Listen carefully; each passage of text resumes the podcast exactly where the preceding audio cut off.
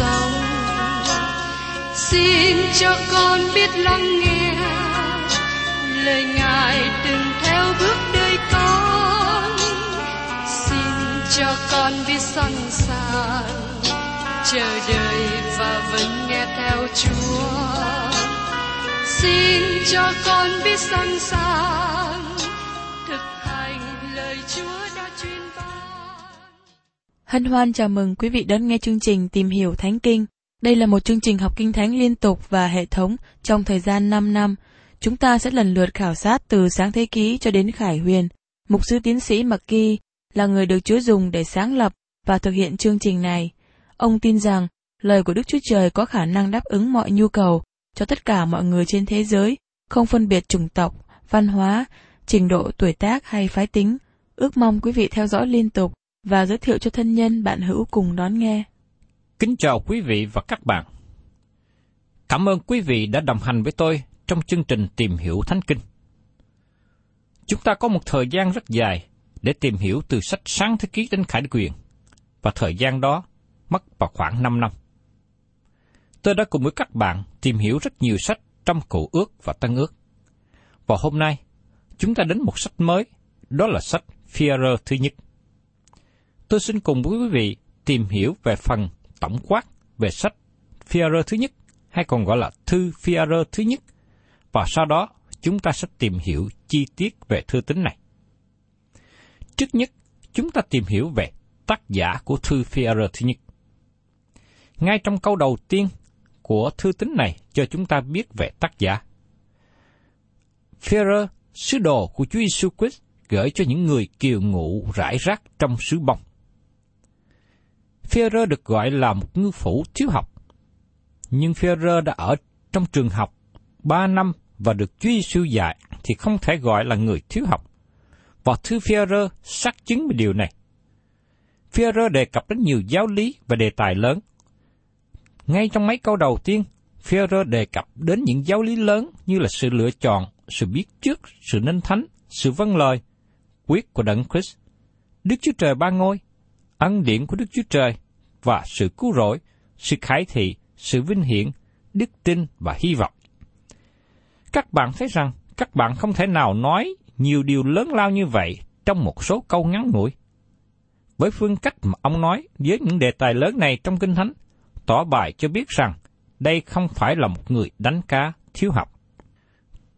Thưa quý vị và các bạn, có một sự thay đổi lớn trong đời sống của Führer mà chúng ta thấy được khi đọc về thư tín của ông. Trước đây Führer là người nóng nảy, nhưng giờ đây trở nên một người nhịn nhục. Khi mới gặp Chúa Giêsu, Führer là người vụng về, vấp ngã. Chúa Giêsu nói với Führer khi Ngài thấy ông. Ngươi là người yếu đuối, nhưng ta sẽ làm cho ngươi trở nên mạnh mẽ, trở nên người cứng rắn như đá. Ngươi sẽ xây dựng hội thánh của Chúa Giêsu, Ngài là Hoàng đá. Và sau này, Führer nói rất rõ, Chúa Giêsu là hòn đá mà hội thánh được dựng nên. Một điều rất lý thú để chúng ta chú ý rằng, tên Führer cũng có nghĩa là hòn đá. Führer nói rằng, tất cả mọi cơ đốc nhân là hòn đá nhỏ.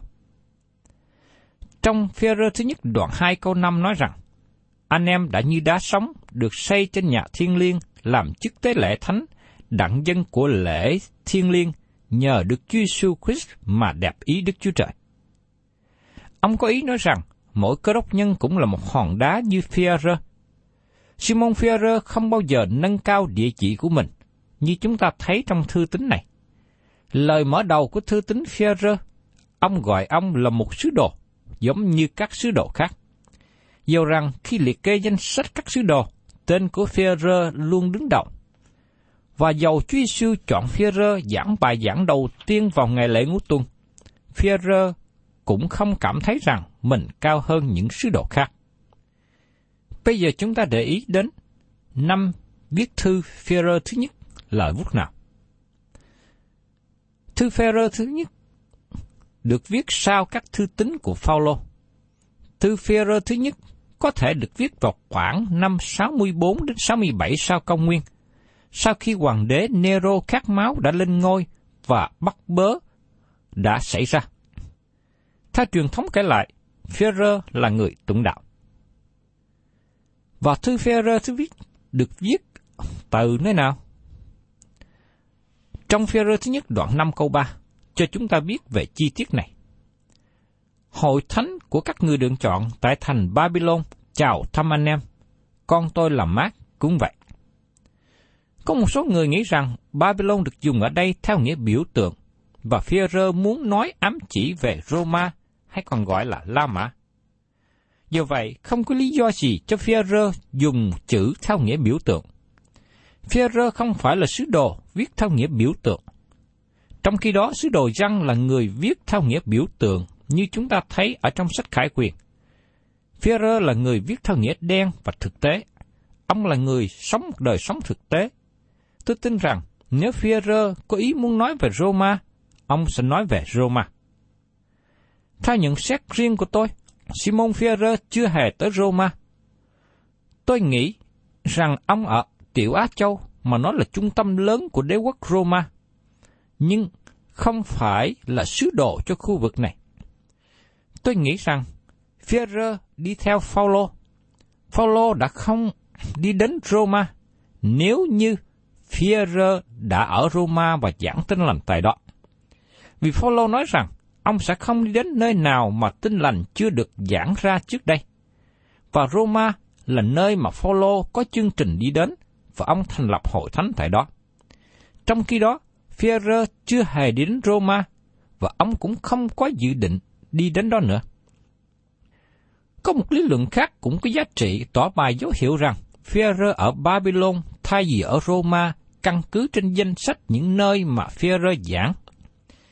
Trong Führer thứ nhất đoạn 1 câu 1, chúng ta xem lời ông nói như vậy. Führer, sứ đồ của Chúa Giêsu Christ gửi cho những người kiều ngụ rải rác trong xứ bông, Galati, Capbalok, Hasi và Phinini là những người được chọn.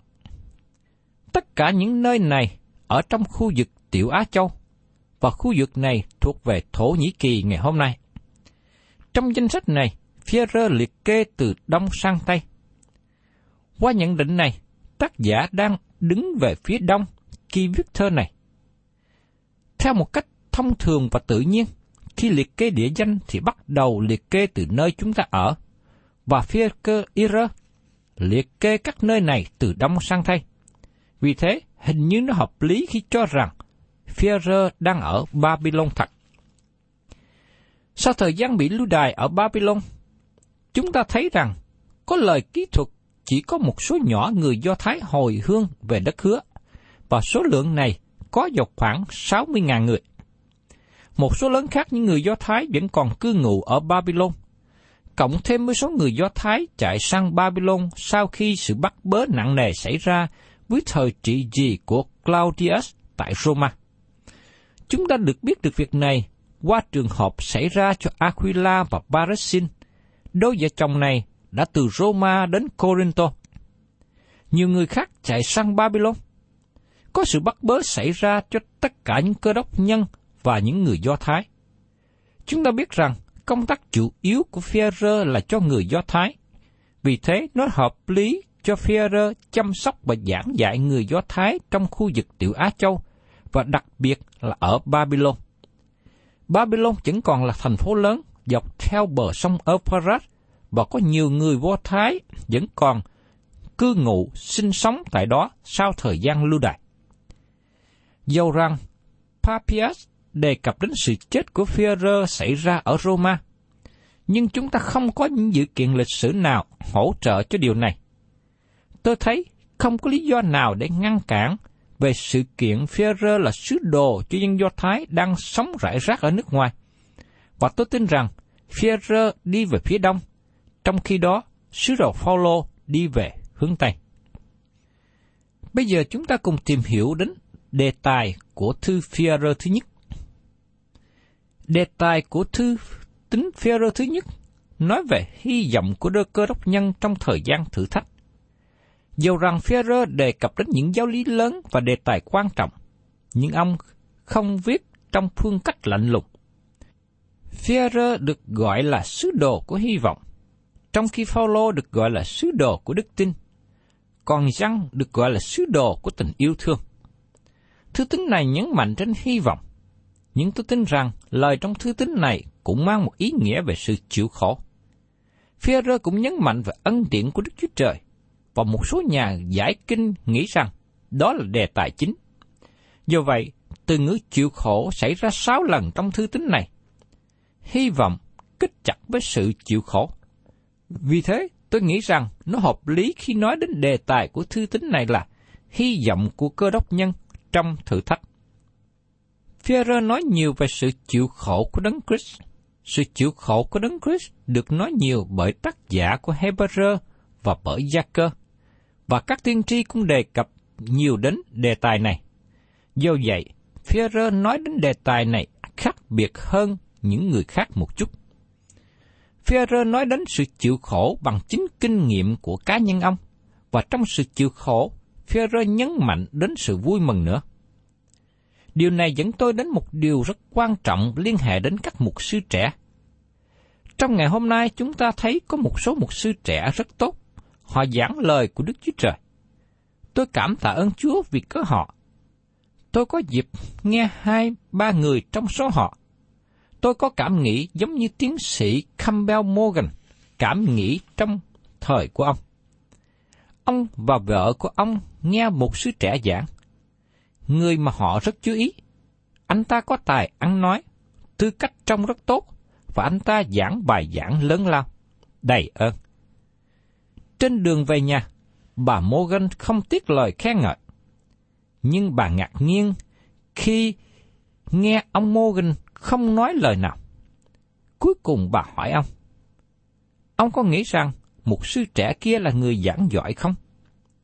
Ông Morgan trả lời, anh ta sẽ trở nên người giảng giỏi sau khi anh gánh chịu đau đớn. Thời gian trôi qua sau đó, người mục sư trẻ này mới nhận biết bởi kinh nghiệm những gì phải trả khi đứng về phía Đấng Christ. Anh phải trải qua sự bắt bớ. Anh ta kinh nghiệm được sự khó khăn của anh với hội thánh. Và có một ngày, anh đứng trước ngôi mộ và chôn đứa con nhỏ của anh ta. Ông bà Morgan, khi nghe tin, đến để thăm viếng và nghe ông nói một lần nữa. Bởi vì họ thương yêu người trai trẻ này, thương yêu người mục sư trẻ này. Sau buổi lễ, bà Morgan hỏi, giờ đây ông có nghĩ gì về mục sư trẻ này? Ông Morgan trả lời, anh ta là người giảng giỏi. Các bạn thấy rằng, sự đau khổ làm nên sự khác biệt.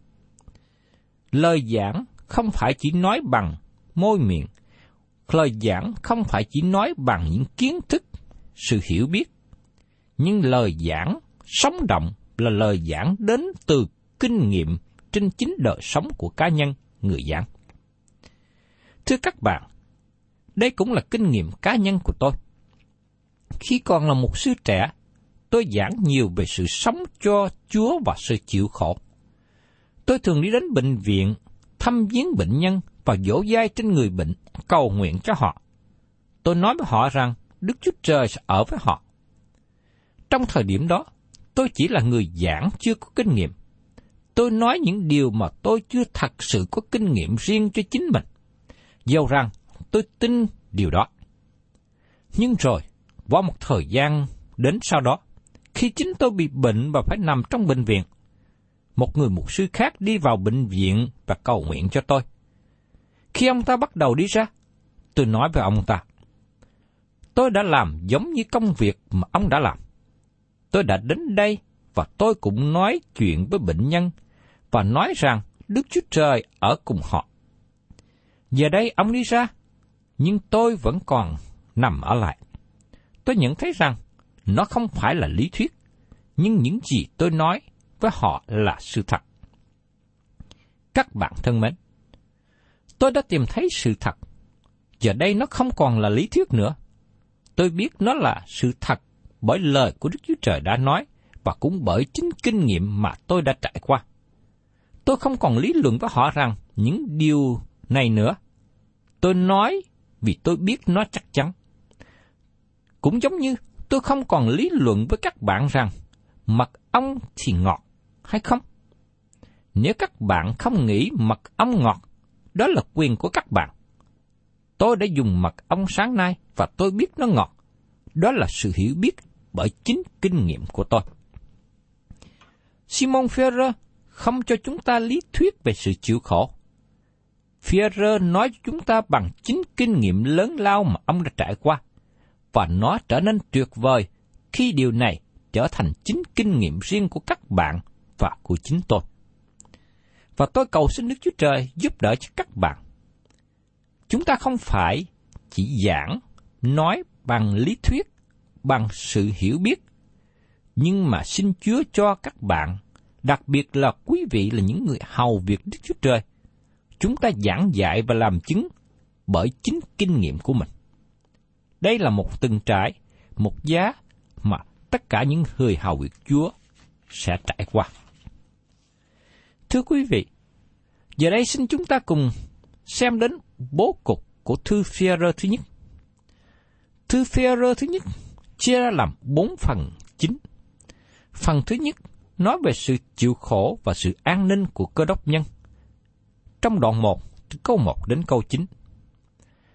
Và điều này sanh ra sự vui mừng. Trong phần thứ hai, nói về sự chịu khổ và kinh thánh. Trong đoạn 1, từ câu 10 đến câu 25. Và điều này sanh ra sự thánh khiết. Phần thứ ba nói về sự chịu khổ và sự chịu khổ của Đấng Christ trong đoạn 2 đến đoạn 4. Điều này sanh ra sự phân cách như chúng ta thấy trong đoạn 2. Điều này cũng sanh ra công việc của cơ đốc nhân như được đề cập trong đoạn 3. Cách cư xử trong gia đình trong đoạn 3 từ câu 1 đến câu 7, cách cư xử trong hội thánh trong đoạn 3 từ câu 8 đến 17. Sự chịu khổ của Đấng Christ được giảng bởi Đức Thánh Linh trong thời kỳ Noe. Trong đoạn 3, từ câu 18 đến 22. Và điều này cũng sanh ra sự vâng lợi theo ý muốn của Đức Chúa Trời. Trong đoạn 4. Đến phần thứ tư, sự chịu khổ và sự đến lần thứ hai của Đấng Christ trong đoạn 5. Điều này sanh ra sự phục vụ và hy vọng, và sanh ra sự hạ minh và sự nhịn nhục. Thưa các bạn, đây là bố cục của thư Führer thứ nhất.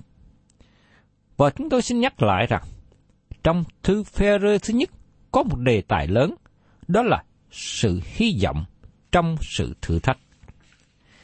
Bây giờ xin mời các bạn cùng nhau khởi sự tìm hiểu ở trong Führer thứ nhất đoạn 1, nói về sự chịu khổ và sự an ninh của cơ đốc nhân. Có nhiều người không hề cảm nhận sự bảo đảm trong sự cứu rỗi của họ. Sự an ninh cơ đốc nhân là một giáo lý mà tôi phải tốn nhiều thời gian khá dài để đi đến chỗ biết chắc về sự cứu rỗi của tôi. Có nhiều người không có bảo đảm về sự cứu rỗi của họ. Họ không biết chắc về sự cứu rỗi của họ. Tại sao? Bởi vì sự đau đớn và sự an ninh đi chung với nhau. Các bạn có biết nó sanh ra điều gì không? Nó sanh ra sự vui mừng.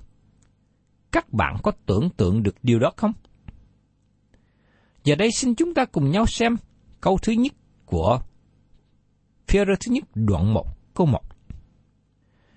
Phía sứ đồ của Chúa Giêsu Christ gửi cho những người kiều ngụ rải rác trong xứ bông, Galati, Cappadoc, Asi và Bithyni là những người được chọn. Trước nhất chúng ta để ý đến tên Phêrô. Tên của ông có nghĩa là hòn đá. Giờ đây, ông trở thành người đá, người cứng rắn. Ngài lễ ngũ tuần giờ đây đã ở phía sau, và phía rơ biết đứng về đấng Christ là như thế nào. Ông đã bị bắt bớ, bị bỏ tù, ông bị thành nộ, và ông nhận biết rằng việc bị đóng đinh trên thập tự giá đang chờ đợi ông. Phía rơ là người biết những gì ông đang nói. Thú thật với các bạn, tôi không cảm kích với những giáo sư dạy trong trường kinh thánh, nhưng lại thiếu kinh nghiệm về công tác mục vụ. Vậy mà họ đứng lên để huấn luyện những người trẻ làm công tác mục vụ. Họ không thật sự biết sự khó khăn về công tác mục vụ bởi vì thiếu kinh nghiệm. Họ cũng không biết sự đau đớn cho đấng Christ thật sự là gì. Sau khi lắng nghe họ, tôi cảm thấy tốt hơn là tôi trở lại đọc thư của Führer, bởi vì tôi biết Führer đang nói về điều gì. Tôi muốn nghe một người mà họ từng trải bởi kinh nghiệm. Phêrô nói rằng, ông là sứ đồ của Chúa Giêsu Christ. Phêrô chỉ nói một cách đơn giản rằng, ông là một sứ đồ của Chúa Giêsu. Dầu rằng Phêrô luôn đứng đầu danh sách trong các sứ đồ. Tôi kính mến ông ta về thái độ khiêm nhường này. Phêrô không đặt mình trong cương vị cao hơn các sứ đồ khác. Khi Phaolô đến Jerusalem để dự hội nghị với những sứ đồ khác, ông nói chuyện với Führer, Giăng và Gia-cơ. Ông nói rằng họ là những cột trụ của hội thánh. Nhưng Phaolô đã không học biết tin lành từ nơi họ. Phaolô nói rằng ông nhận được tin lành trực tiếp từ Chúa Giêsu Christ bởi sự khải thị. Không một nơi nào mà Führer công bố sự siêu nhiên như thế. Führer chỉ tuyên bố rằng ông là một sứ đồ, có thế thôi. Führer viết thư này gửi cho những người kiều ngụ sống rải rác trong xứ bông, Galati, Cappadoc, Asi và Bithyni là những người được chọn. Ông đang viết thư cho những người kiều ngụ ở nước ngoài. Họ sống ở nhiều nơi trong lãnh thổ dưới sự cai trị của Roma hay còn gọi là La Mã. Họ là những người Do Thái, nhưng bây giờ họ được gọi với những tên đặc biệt, bởi vì họ đã sống ngoài lãnh thổ của xứ Palestine. Bởi sự bắt bớ và những lý do khác, họ định cư khắp khu vực của đế quốc La Mã. Nếu các bạn xem và đối chiếu trên bản đồ, các bạn thấy các địa danh này nằm trong khu vực của Tiểu Á Châu, mà nó thuộc về khu vực của Thổ Nhĩ Kỳ ngày nay. Các bạn có nhớ rằng trong hành trình truyền giáo lần thứ hai của Phaolô, ông cố gắng đi vào Bithyni, nhưng lúc bấy giờ, Thánh linh của Đức Chúa Trời không cho phép Phaolô đi vào đó. Và tôi tin rằng Führer đã giảng tin lành tại khu vực này, và Đức Thánh Linh muốn Phaolô đi đến những dân tộc đến những khu vực mà họ chưa hề nghe giảng về tin lành. Phaolô là sứ đồ cho dân ngoại và Führer là sứ đồ cho dân Do Thái, hay còn gọi là dân Israel, là những người đã trở về với Đấng Christ. Quý vị và các bạn thân mến, qua những lời mà Führer tỏ bại tại nơi đây, cho chúng ta thấy rằng Đức Chúa Trời dùng từng người trong từng khu vực, trong từng công tác khác nhau. Đức Chúa Trời dùng Führer để giảng tin lành và chăm sóc cho những người Do Thái đã trở lại tin Chúa Giêsu. Trong khi đó, Đức Chúa Trời dùng Phaolô để giảng tin lành cho những người ngoại hay là những người không thuộc về người Do Thái. Chúng ta tạ ơn Chúa vì ngày hôm nay Đức Chúa Trời dùng tôi và dùng các bạn trong những môi trường khác nhau. Chúng ta tạ ơn Đức Chúa Trời vì qua đó tin lành được giảng ra cho nhiều người ở khắp mọi nơi. Cầu xin Chúa giúp đỡ cho quý vị, đặc biệt là những người đang hầu vì Chúa tại hiện nay. Chúa đang dùng quý vị trong những môi trường, trong những hoàn cảnh, trong những khu vực thuận tiện. Và xin Chúa giúp đỡ cho quý vị để có thể thực hiện trọn vẹn công tác này. Thân chào tạm biệt quý vị và xin hẹn tái ngộ cùng quý vị trong chương trình Tìm hiểu Thánh Kinh kỳ sau.